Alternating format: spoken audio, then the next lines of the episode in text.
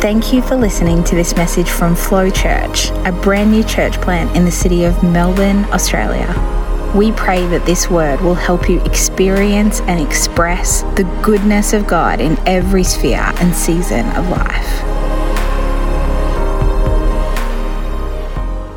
All right, so the last couple of weeks, um, basically the whole of this year, we have been going through the book of Luke. Um, last year we went through the book of John, and this year we went through the book of Luke, uh, and we've been really enjoying it. But we are going to be taking a slight detour today. We are going to be uh, what I'm calling Revision 2022 because I'm so smart. Revision Sunday. Uh, and last year in December, basically two months ago, we did do a bit of a Vision Sunday because we're like, oh, we've kicked Delta's butt. We're so good. We're to regroup. We're to have visions. We're to have plans. How many people were, were with me with their plans and their visions around December? You know, I'm, I'm sure a lot of us. Uh, and so, um, obviously, things have changed in the last two months. Uh, and so I thought today would be a good opportunity to do a little bit of like a recap and also just a bit of a recalibration about some of the, um, you know, some of the things that we're planning for this year. Most of it is going um, to be um, the same. And so we're actually doing a recording as well um, of today's um, service. So for those who are unable to be here, but even last year in December, when we were trying to do a little bit of like a vision casting for the year, it was also an opportunity for us to just regather and to kind of regroup after a significant period of open close open close. You know the two week lockdown suddenly became too long lockdown. Um, but even at that point of time even though there was some stuff that i felt god has already kind of given me for our church i really struggled to kind of find language around um, you know what this year is is going um, to be about. And i think um, today there's actually going to be more clarity and hopefully we can all be on the same page um, and most importantly, not just as a church, but also with what God is doing. So we're going to look at Matthew 14, 22 to 33. Ben, can you read for us? It's just there. Matthew 14, verses 22 to 33. Um, immediately, Jesus made the disciples get into the boat and go on ahead of him to the other side while he dismissed the crowd. After he had dismissed them, he went up on the mountainside by himself to pray. Later that night, he was there alone, and the boat was already considerable distance from land, buffeted by the waves because the wind was against it. Shortly before dawn, Jesus went out to them walking on the lake. When the disciples saw him walking on the lake, they were terrified. It's a ghost, they said, and cried out in fear. But Jesus immediately said to them, Take courage, it is I. Don't be afraid. Verses 28. Lord, if it's you, Peter replied, tell me to come to you on the water. And G- verses 29, come, he said. Then Peter got down out of the boat, walked on the water, and came toward Jesus. But when he saw the wind, he was afraid, and beginning to sink, cried out, Lord, save me. Immediately, Jesus reached out his hand and caught him. You of little faith, he said. Why did you doubt? And when they climbed into the boat, the wind died down. Then those who were in the boat worshipped him, saying, Truly, you are the Son of God. Amen. Amen. Thank you. All right, let's just pray and pray that God will speak to us. Heavenly Father, Lord, we want to thank you, Lord, that, you know, even throughout the book of Luke, we've read that your word goes forth and it will not fail. And so we pray that your word will not fail today, God. Lord, I pray that your word will um, be planted so deep in each of our hearts, Lord. We might be a collective today, but you also have an individual word for each of us. And so I pray, speak to us clearly um, in love and in truth. In Jesus' name, amen. So, as I was saying last year, around December, I, I was really struggling. I, I got a general direction of where we were going, but really struggling with kind of the language of what um, this year is going to be about. And funnily enough, it was during COVID that I felt the word of the Lord came to me. I don't know. I was seeing things during COVID. It could be the Lord, it could be something else, but we're sticking with this particular word. And it alliterates, so it has to be the Lord. Um, but the, the phrase that came to me is consistent confidence. And, and that's my prayer is that each of us um, and our community is going to be a, um, it's going to be marked by consistent confidence. And I think that's actually a really good working definition of faith. You know, this passage, there's so much, it is so rich, there's so much stuff in this passage. But one of the things that stands out that this is really a, a passage that speaks to us about faith. And actually, in the Hebrew, um, the word faith, often we think of it as just like belief or, or mental assent. Um, but in the Hebrew, it's very hard to tear apart faith and faithfulness. Even in the English language, we talk about being faithful and faith, right? Because we think, oh, you just need to believe it's not about works. And there is, there definitely is, um, you know, reason for that. We, we don't want to be a works based, um, you know, where we're trying to earn God's favor and, and, and things like that. But I, I believe that, um, I think we all know in our own lives, you can have um, works without faith but you can't have faith without works. Like if you're to have faith in something, it's, it's to require to take steps. If you believe that you have a dream that God has given you, it's not just something that you dream in your head. You actually take steps. And I think that's similar with, with love. You can give without love, but you can't love without giving. You know, it kind of goes hand in hand. And so, um, when we talk about faith, it's not just about confidence, but it's also about consistency. It's also, it's not just about faith, but it's also about faithfulness. And in the scriptures, sometimes they'll use the same words, but in the English, they'll either say faithful or they'll say faith. It's, it's kind of intertwined um, together, right? Peter, it's very easy to say, Peter, Jesus, I believe you. But there's the walking on water part, right? There's the walking on water. It's like, Jesus, I believe you from the boat over here, right? So, so uh, the last um, couple of years, obviously, there has been so much opportunity for us to exercise our faith, right? Unlike Peter, we don't really have a choice. Where Peter was like, Jesus, if it's you, ask me to come out of the water. Jesus didn't even wait for us to ask. He's like, you're in the water. Everyone is just tipped over. Everyone is just getting out of the boat and into the water.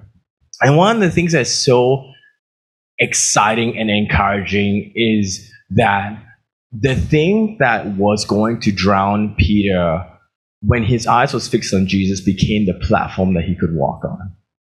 And and that is kind of like this story really speaks to me because sometimes I'm walking on water, sometimes I'm not. Sometimes water is walking on me, you know, and I'm like, Jesus, save me. And then like he reaches out and and and, and he grabs me. Um and and you know, I, I really want to to to to I pray that, you know, more days for us and that this year is going to be marked more by walking on water than, than kind of drowning in water. But the focus is what, where is our eyes fixed on? What is our attention centered upon? It's here, here that when, um, you know, Peter was focusing on Jesus and his voice and he coming, he was walking on water. But then when Peter started seeing the wind and the crisis and all the kind of stuff, he started drowning. And that, that was when he actually like called out, um, to, to, to Jesus to, to save him. And so if we're going to be a community and individuals that is marked by consistent confidence, then we need to be Jesus centered. And that's part of the, the, the mission statement of our church is to be a diverse Jesus centered community. And so I want to really think practically, okay, how can we exercise our faith in this way? How can we be Jesus centered this year so that we can have consistent confidence? And there's basically two things that is going to be like the main things we're going to be focusing on this year. There's other things that we're going to be doing as well. And every single thing that we're, we're trying to do this year, we're trying to look through the lens and the patterns of scripture, like what scripture does. So a really good example um, that that you'll find in every single church tradition, right? It's like prayer and fasting. Um, so as a church, we're going to lean into Lent coming up in March because, um, you know, this lets us be a part of the global and historical church. But, you know, Pentecostals, we believe that we just came from, from the book of Acts, right? Like we just jumped 2,000 years, years of history. But basically every Pentecostal church also has like a season of prayer and fasting. Why? Because every church finds out it's like, oh, prayer and fasting sounds like a good idea. It seems like we should do it. And so every church seems to pick up the same patterns over and over again. Another thing that comes up in scripture a lot is pilgrimage. And what pilgrimage is, it'd be conferences and church camps. It's just like, it doesn't matter which denomination, what, whatever it is, you will find that there is, there is something that kind of follows and it's like, oh, the patterns come up over and over again. And what people do at pilgrimage and church camps is they like to sing songs. And that's why in Psalms, they even have the Song of Ascents that we've sung today these kind of patterns come up over and over again. And so one of the patterns that come up a lot um, that we as a church really want to commit to, and I pray that we we commit to with a conviction in our hearts, is to is to um, communal, is to weekly communal worship. Um, I'm hoping to get the acronym CWCW like catch on, but I don't know if it is. Hashtag CWCW. Commit to weekly communal worship.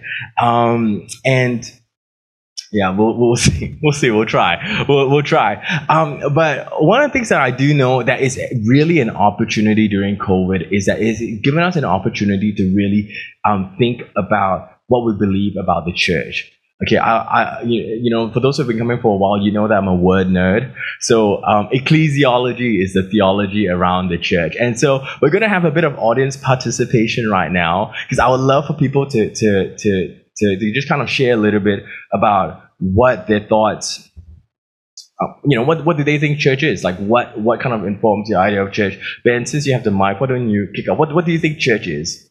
Um, church, for me, it's a community. It's a body of believers where we congregate, not just only just gather for the sake of gathering, but rather we gather with a purpose, gather sharing life with each other.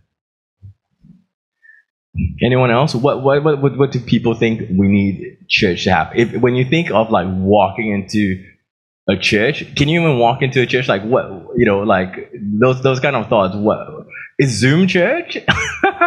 you know, is Zoom church? Like, like there's all these things that people have to, to, to think about. So if, if we're having like a church gathering or meeting, what would people expect us to be doing? Welcoming people and then just like you know um getting to know like if someone let's say comes into the church like their first time like all we do as a church is to like welcome them with open arms and then get to know them where they are like where they are at. But yeah, just like that warmth. We give them the warmth that they do that like they they want. Authentic living sense of belonging community welcoming. What what do people think about like um, worship or or studying of scriptures? Anyone has kind of like thoughts around that? I was just agreeing with everyone.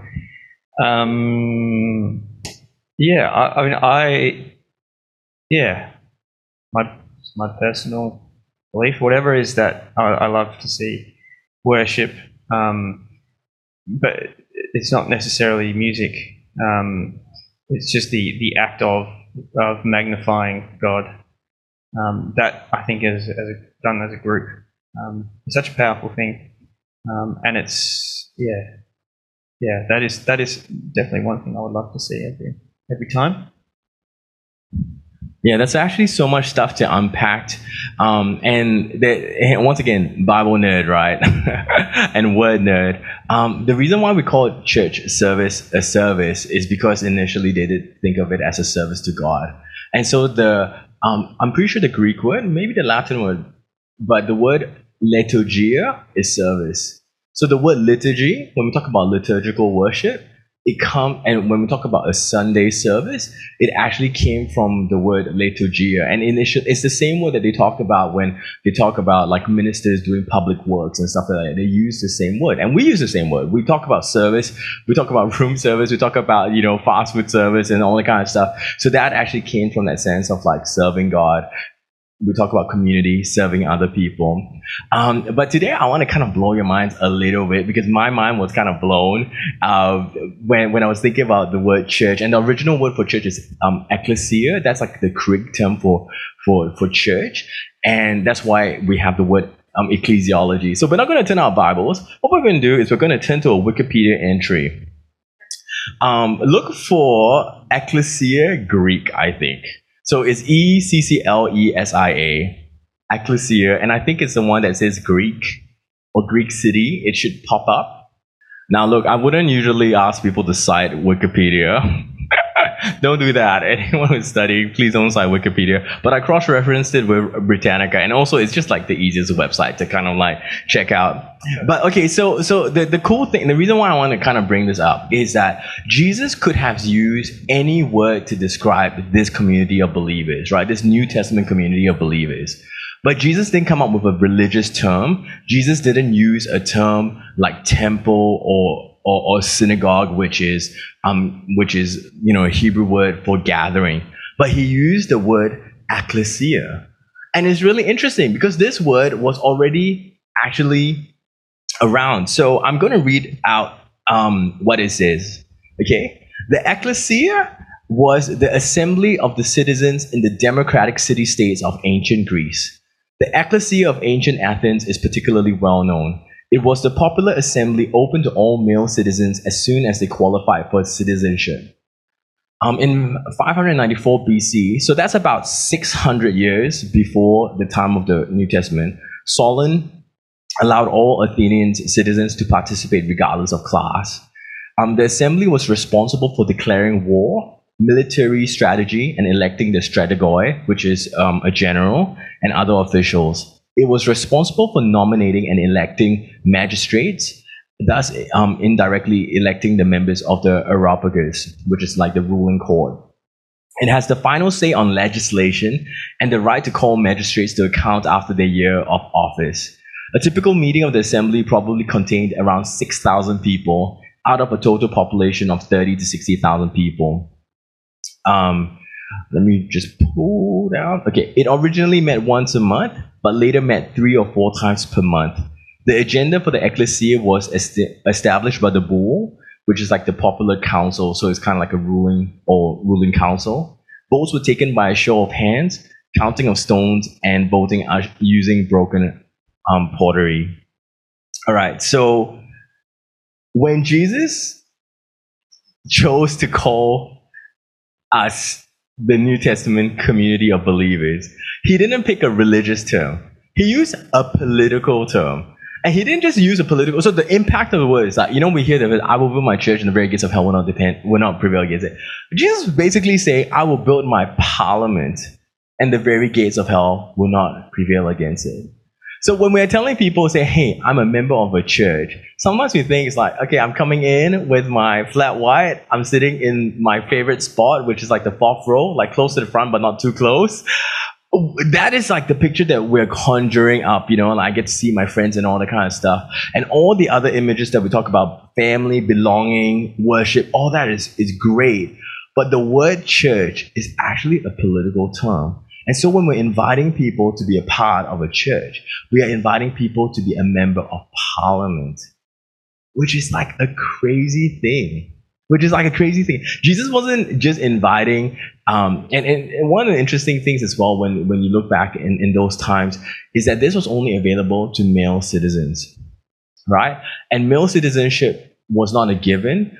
Only about 10% of all the residents of the empire were actually citizens.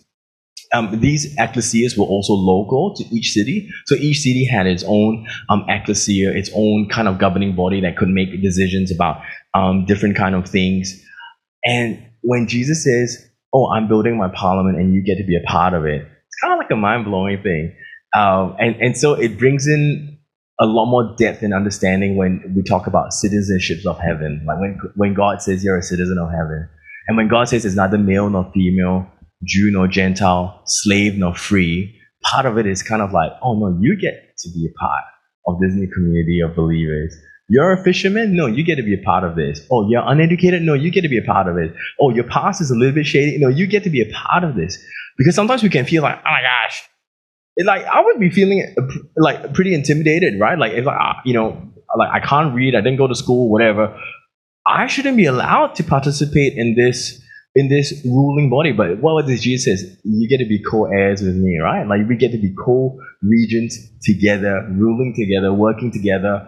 Um, and so, you know, just that that kind of really blew me away that that obviously we see that you know in First Corinthians about how like we're a body, you know, all that kind of stuff. But it's such a collaborative process, you know, like the whole thing about what it means to be church. It's it's like there's a depth and there's a weight to it that I think our common understanding of church isn't isn't there. Anyone kind of surprised, or, or if you guys all just know know this? I just want I want to just hear thoughts about who who finds finds this new. Okay if you if you found a new online, just give us emojis. I can see you on the side. Like this, I feel like a weather, I feel like the weather channel where you guys can see me, but I'm looking at you guys over there.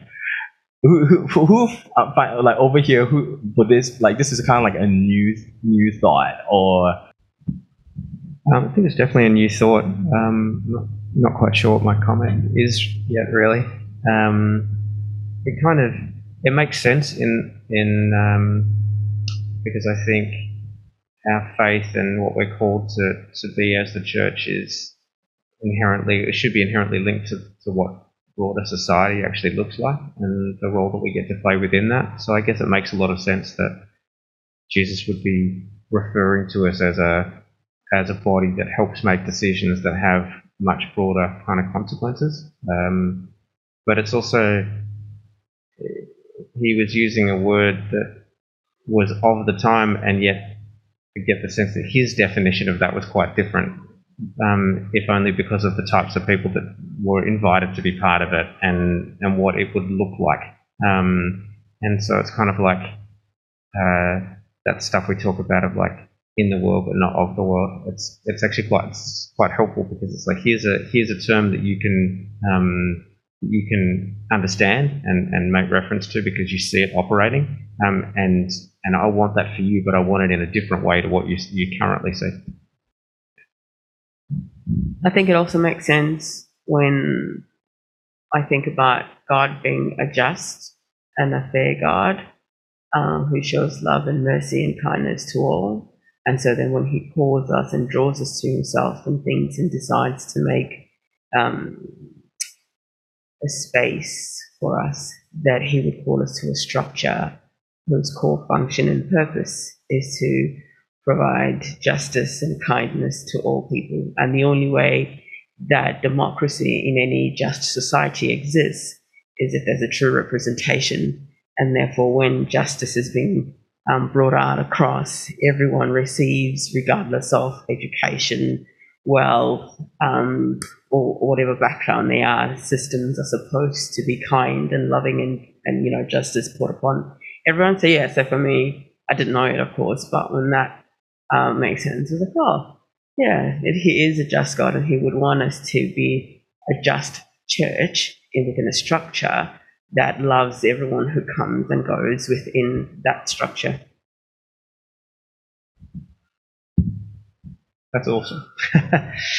um, one thing that I um, took out of this is, and I suppose it's great because our, like our parliament today, like kind of still functions the same way. Like people talk about Athenian democracy as being like the birthplace of democracy, and our parliament is like a million little steps in between, but our parliament is like a, yeah, a continuation of that. But one of the great things is that with our parliament is that you, and exactly the same with Ecclesia, is that you are either an MP or you're a member of Ecclesia or you aren't.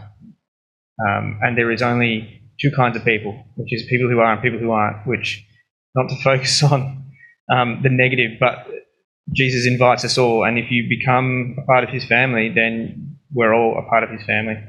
Um, we're all in the ecclesia, and there is there's no outside, there's no second, uh, there's no second level of citizens. Yeah, th- yeah, that's right. There's no hierarchy. Um, we're just, we're all members of the ecclesia together, uh, which I think is great. Um, yeah, picture of God's family and how He wants us to be together. Yeah, and, and that's that's it. That's the thing I wanted to like kind of broaden our understanding and the richness of what we mean because you know like um, language we often kind of things that language reveals, but often language conceals. So this is kind of like a like a dark story. uh, I, I, like you know, a lot of you guys would know that I was actually studying in America for a couple of years, um, and I don't really sound Aussie at all. It's really funny because Americans like, oh, where are you from? It's like, oh, I'm from Australia. It's like, oh, we hear it. And I'm like, no one in Australia hears it. no one in Australia hears it. But I do say a lot of Aussie things. So I, I would be there. It took me so long. I would always order chips. And I'm like, sorry, we don't have chips. And we got fries. So I will always order chips and, and, and, and um, you know, get it wrong. Um, but one of the things that we always say when people are like, you know, we want to find out how people are, we ask, how are you going? Right? Like, how are you going? Right?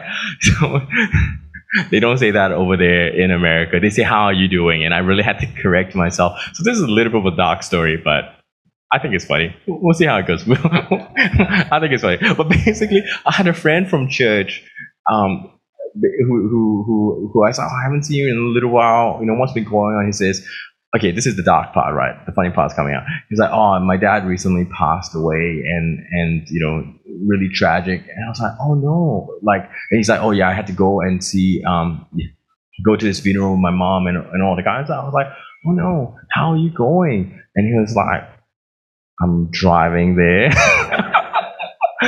he was telling me how he was going. I was like, oh no, that was completely not the question I was asking. But all that to say is that often, like language, um, we think language reveals, but actually language conceals as well. And and and the truth is, um, right now, most of us actually have to renegotiate our relationship with church. Do we need to attend church? Is church important?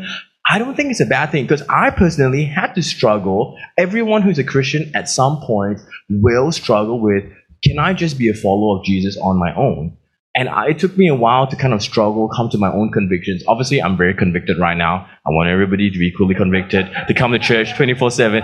But I'm, I'm biased. But I also understand that I had to come to that conviction on my own. I don't want people to be guilt tripped into coming to church. I don't want people to do it just out of peer pressure. Some peer pressure is good, you know, like if your friends don't take drugs, don't take drugs. You know, peer pressure can be good, but it's so much more powerful when it's a conviction. And I really believe that most Christians want to do the right thing. Most Christians want to follow God. If not, they wouldn't identify as a Christian. They wouldn't, um, you know, try to, to be a part of a church community. And especially when we're a small church, I don't think anyone is choosing a church like ours to hide in. Like the, the fact that you're part of this church you're counting yourself. At the same time, society is saying, do you need to go to church? Do you need to be a part of a church? Does it have to be weekly? And so this is an opportunity for all of us to really wrestle and think about that. And often when we think we invite people along to church, we're like, come and receive. And yes, that is a part of it. Yes, um, come and, and, and, um, you know, because we are a family. I love Acts 2 towards the end. It talks about what the picture of the church is. But I don't think we get the other part where it's like, oh, come and be a part of this parliament. There is like a, it's like, what?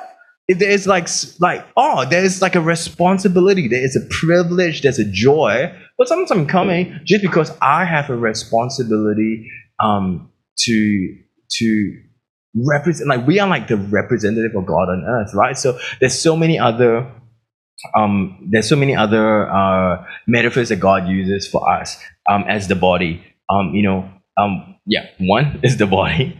he rep- he talks about us as a body, and right now, um, I feel like we're less of a body and more like a butcher shop with separate parts, just kind of hanging out. Like we're not really like super duper connected.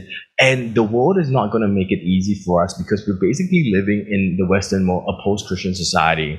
So one of the things that we're going to realize is people going to be booking things on Sunday mornings. There's going to be sports games on Sunday mornings. There's going to be engagement parties. There's going to be weddings and all that kind of stuff. And that's okay. And, and I do think that we need to show up for the people that we love and we care for the most. But we kind of need to navigate and negotiate that because trust me, you can fill up every single Sunday with something um, because the world isn't necessarily going to respect that. But one of the most powerful ways I think we can be a witness without being a Bible basher is like, oh, I'll come after. I just got to go to church. That's like a powerful witness. And so I think just a good rule of thumb is if you wouldn't take leave from school or from work for this event, don't take time off church. That's just, you know, give yourself four Sundays a month, four Sundays a year. I think that's kind of like a good, helpful rule, uh, rule of thumb to kind of help um, us think through um, these kind of things.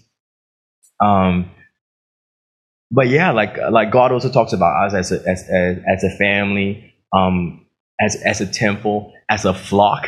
So all these things are like like communal words, and and so you know I really want to encourage us that the substance of what church is has to remain the same throughout the generations. I'm so willing to be flexible um, with what that means now. Like I think every single person who's logging on right now you are participating in church right now. Like so so it doesn't necessarily mean that it needs to look like the way it, it is and we can change with the times. But I just want to encourage all of us to get a conviction. Let's make it to church. And once again, I think this is also a saying that I think um, it's kind of like catching on our church. Anything worth doing is worth doing well, but anything worth doing is also worth doing badly. So sometimes if you have to come late, come late, drag it. It's kind of like brushing your teeth, right? Half a brush is better than not brushing your teeth. Half a floss is better than not flossing your teeth. Anything worth doing, sometimes it's worth doing badly. And I just want to encourage us. That's really with a conviction is to just commit to weekly communal worship. There's something really powerful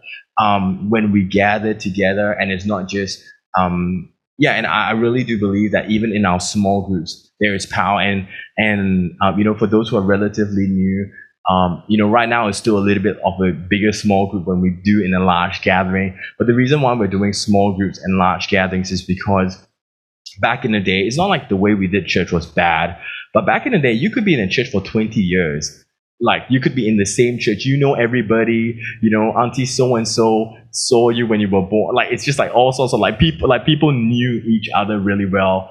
Um, but back in the day you might only have one pastor preaching all the time. And so and we didn't have youtube we didn't have vimeo we didn't have all that kind of stuff. So content was a value proposition. In this day and age people be moving all the time. Like it's normal for Christians to have like five churches in their lifetime. And that's not being unfaithful or not committed. You're just moving all the time. And so relation, there's, a, there's more of a relationship deficit in our lifetime. And content has gone up. You can basically watch a sermon every single hour of the day if you want. And so the reason why we're kind of doing small groups and large gatherings is because small groups give us an opportunity to just build stronger relationships.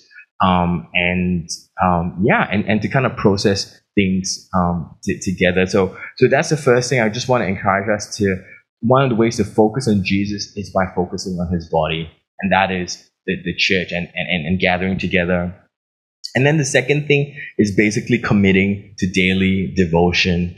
Um, and that's the reason why we're doing a Bible reading plan. Um, I, I, um, I've started a lot of Bible reading plans.